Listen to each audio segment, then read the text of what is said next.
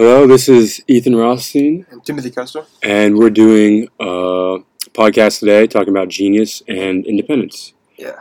And so, I guess the first question I'll ask you, Timothy, is what uh, kind of correlation do you see between the two? Uh, I think a lot of people that can be con- considered geniuses uh, don't really follow like a route anyone gives them. They're all kind of independent in their own way. Mhm. Uh, there's a quote actually I just thought of. I think it's by like Albert Einstein or someone, and it's like uh, I don't know the exact quote, but he pretty much says like every uh, person that's genius has a little bit of madness in them, which isn't directly correlated to like independence, but if someone's considered mad or crazy, they're obviously doing something different than everyone else. Yeah, and I think one thing I found when researching was that a lot of, um, at least uh, in modern society, there's not a lot of time for independence with um, a lot of traditional work, you know, the nine to five or going to school um, from whatever is it, eight to two, eight to three. And there's all this kind of these strict guidelines and this regimented routine. And I remember when I was researching, I came across a story for about how Al- Albert Einstein worked a boring desk job. I think he was a mailman. And it was during these years of just sitting at a desk job, not doing anything, in this time that he had to himself to think, and that's how he came up with theory of relativity. I think um, could contribute to the creativity crisis. The lack of independence could contribute why people aren't necessarily considered geniuses anymore. Yeah, honestly, I could see that too, especially with like the way America. I mean, not to diss on America, but the way America handles their school system, uh, with all the standardized testing and like the No Child Left Behind, hmm it doesn't really give kids any breathing room to be themselves when they're all Mhm. just following the same curriculum. Yeah, and I think um, I mean the thing about genius is it's really just a it's a just an exceptional amount of creativity, and I think uh, it, it can definitely relate to the creativity crisis. And what you, what you were talking about with schools, um, yeah, it's, it's all kind of very just standardized, funneling towards like one common goal, when instead of kind of playing off of uh, people's strengths. And another Einstein quote actually that I was that I found when I was researching was uh, it's about how he said if you judge a fish by its ability to, to climb a tree, you know, uh, it's going to think it's stupid its whole life.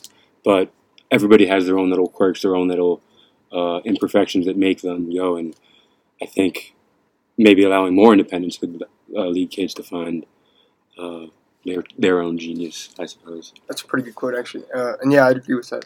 So I guess another question is: Do you think the general education program allows people to be creative? Um, for me personally, I've always defended uh, gen eds. I know a lot of people think that they're kind of a waste of time, and to a certain extent, there are classes I've taken that have been like that. But I honestly, I really enjoy my gen eds. I think having a multidisciplinary approach can really enhance like your understanding of a concept.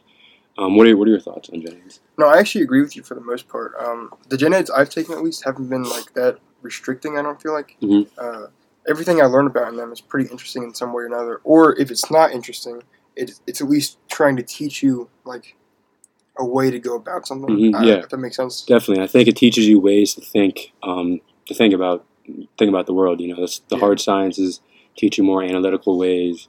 Um, the humanities teach you more kind of theoretical and philosophical ways to approach problems. So I think just getting that, um, getting that well-rounded, a multidisciplinary approach is definitely, definitely helpful. Something But- else I also like about it, not to cut you off, No, no, I like that it allows you to have like different classes right up the gate. Like, I mean, obviously they're all different, but the way these teachers teach the classes in each of those clusters are completely different. Like the Mhm. science cluster is nowhere near like the uh, uh, what's one like psychology's in uh, um, critical thinking or whatever that is. Or, it, um, psychology, like what school it's in? no, what cluster that under? Oh, uh, psychology's cluster five, I think. yeah. So it's- just those two are completely separate Yeah. in the way they're they're taught. hmm Uh, like I took geology for my lab hmm just because I thought I would like it, and I, mean I did like it, but that class was taught so much different than any other class I've taken here, which. I think adds to like creativity a little bit because you're not just going to the same lecture hall every day. It's not Mhm. the same the same thing. Would you say the gen ed you took uh, contributed to why you chose to be an independent scholars major? Uh, yeah, I guess in a way maybe they did because funny enough, I met Dr. Frana through uh, just trying to take some gen eds um, and he was teaching an honors course, and he's the one who really introduced me to it. Mm-hmm. But the gen eds, I, I would say, felt made me feel a little restricted. Uh, looking back, it's completely different. I don't feel that way, but uh, I just felt like I was taking my gen eds just to take them, and I wasn't taking any other classes that I actually enjoyed. Mm-hmm. that yeah. makes sense. Yeah, yeah, yeah. definitely, definitely. Um,